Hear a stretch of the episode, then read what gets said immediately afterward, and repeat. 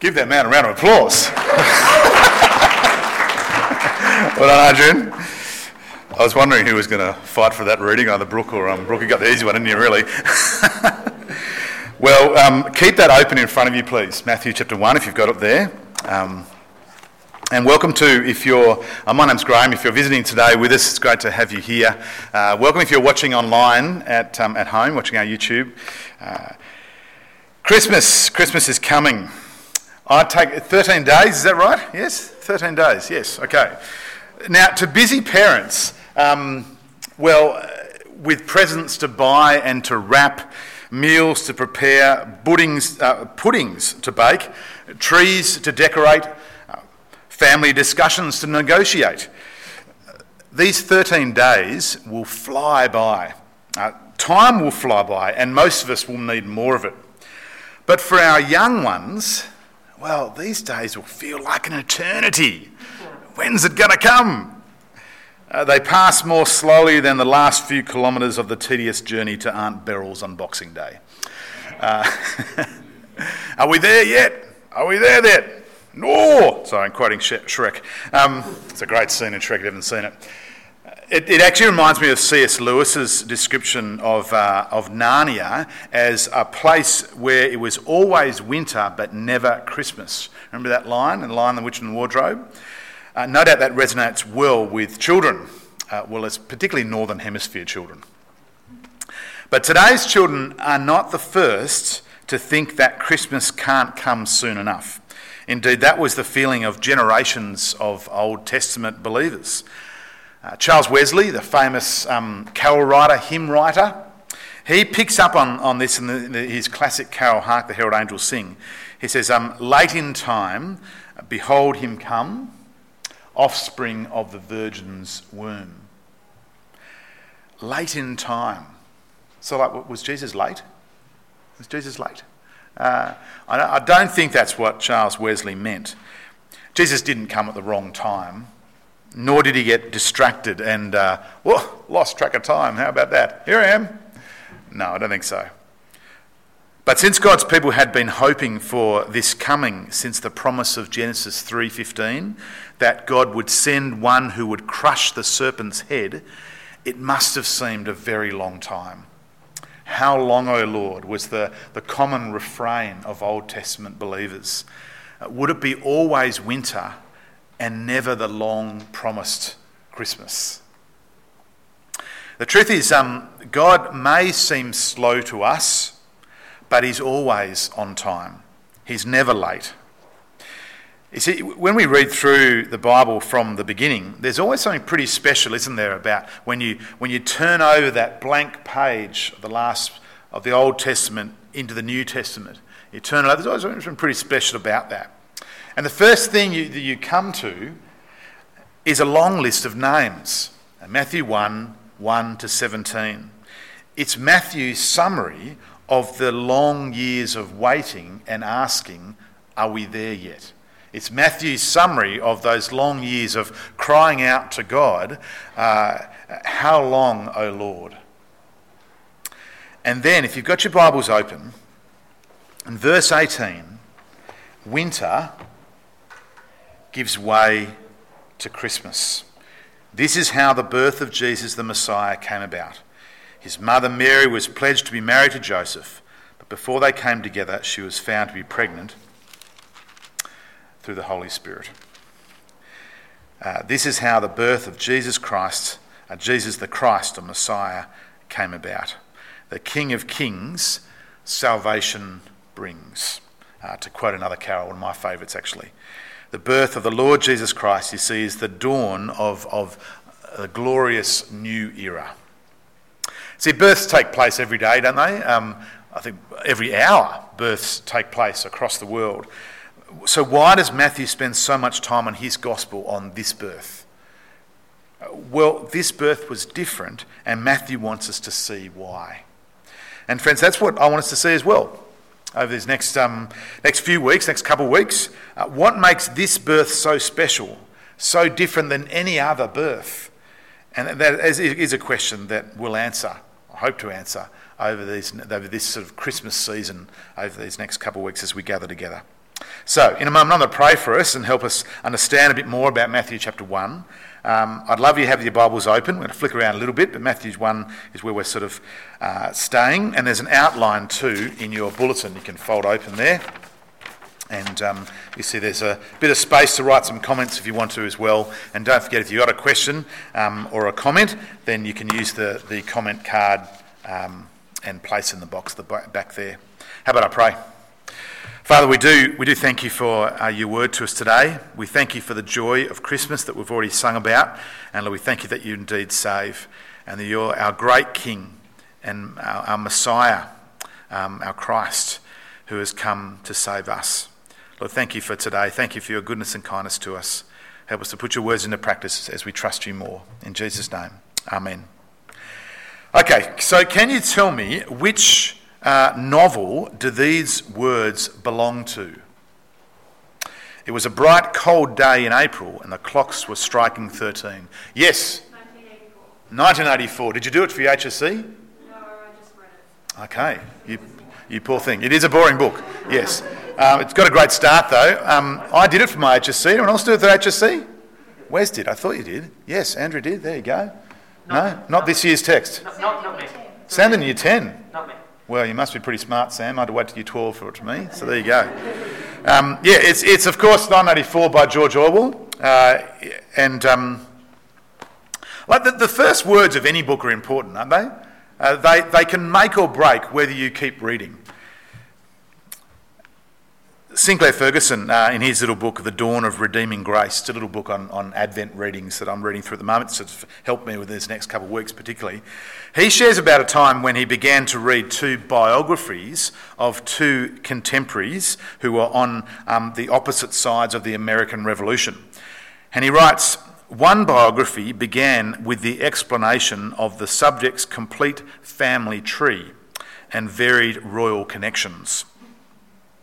The other with these words In the cold, nearly colourless light of a New England winter, two men on horseback travel the coast below Boston, heading north.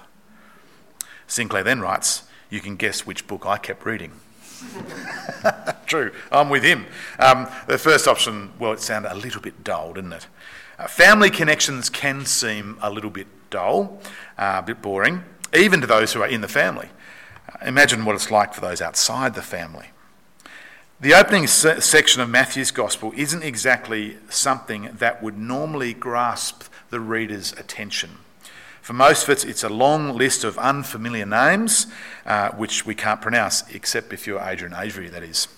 Um, most ministers uh, would avoid reading uh, this section of Matthew's Gospel at Christmas series, but not me.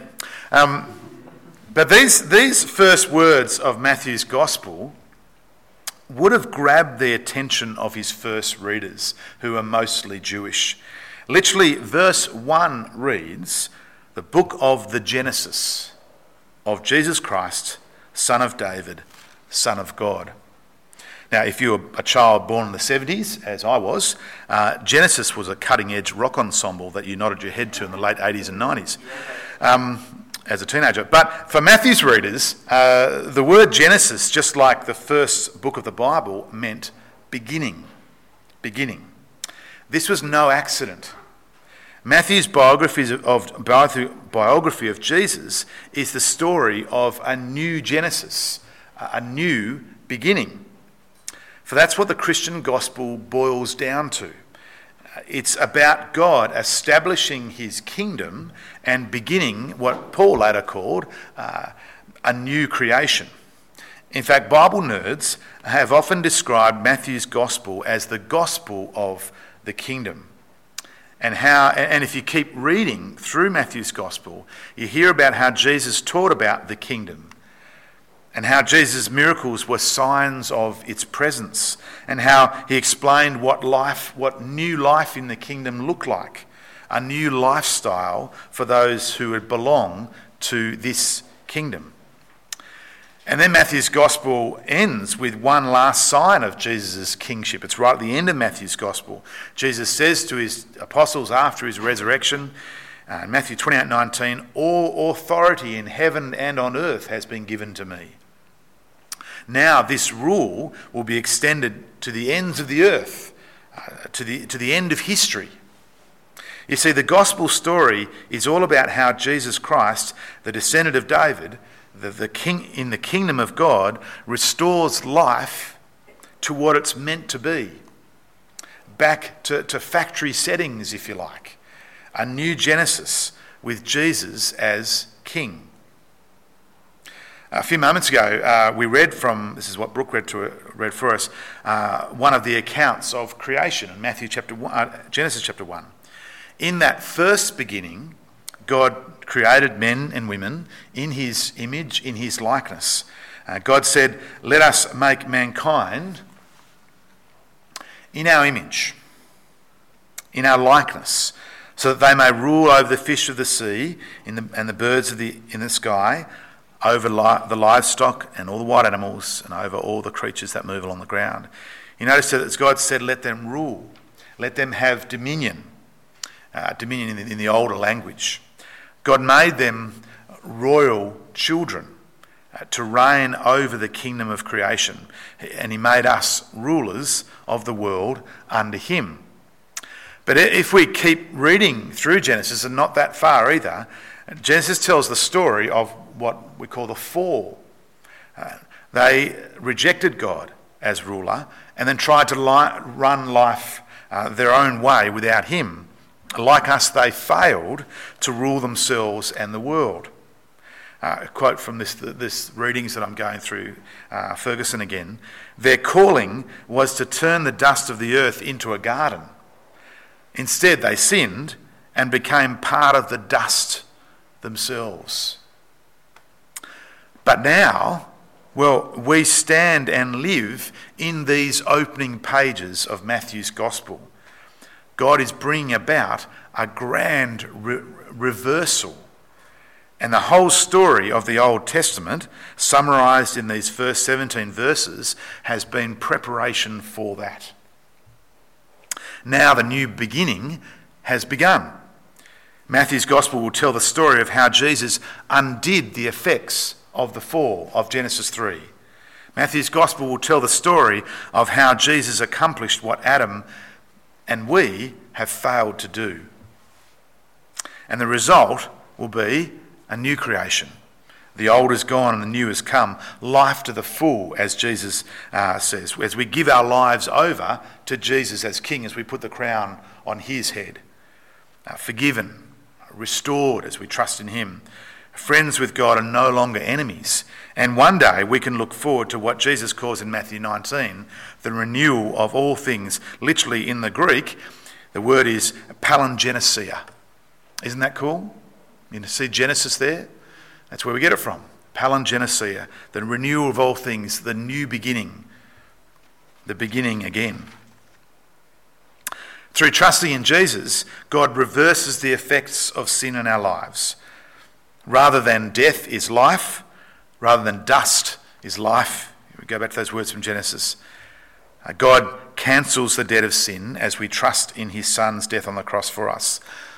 You know, in, uh, in ancient times, uh, if a person became bankrupt, the list of their debts was written on a, on a parchment and then it was uh, nailed up in a public place so all could see there was a nail at the top and, uh, and another at the bottom of the parchment.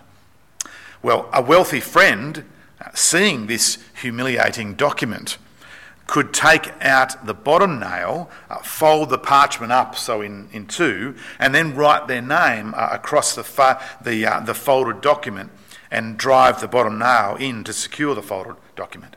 So the signature across the bottom meant that the person would take responsibility for their friend's debt. Friends, this is a helpful illustration, I think, of what the gospel is, what the good news of Jesus is, isn't it? The good news that God has re- reversed our debt of sin. It's been forgiven, it's been cancelled.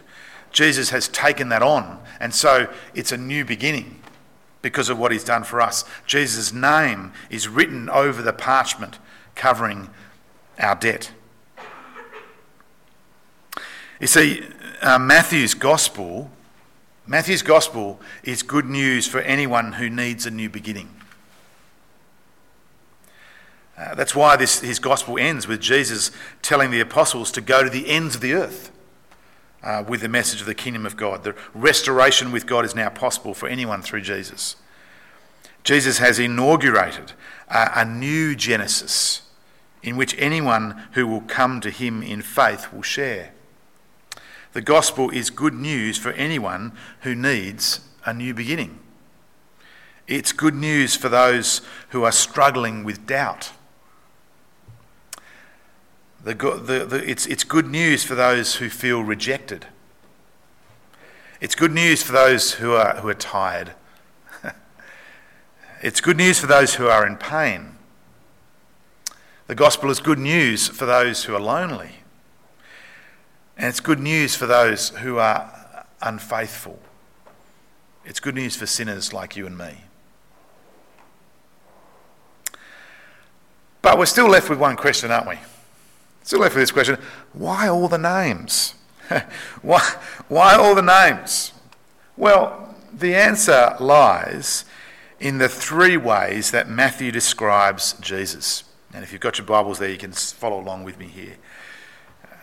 The first is that Jesus is the Christ uh, or Messiah. Same word, same uh, Greek uh, translation to a Hebrew translation of the word.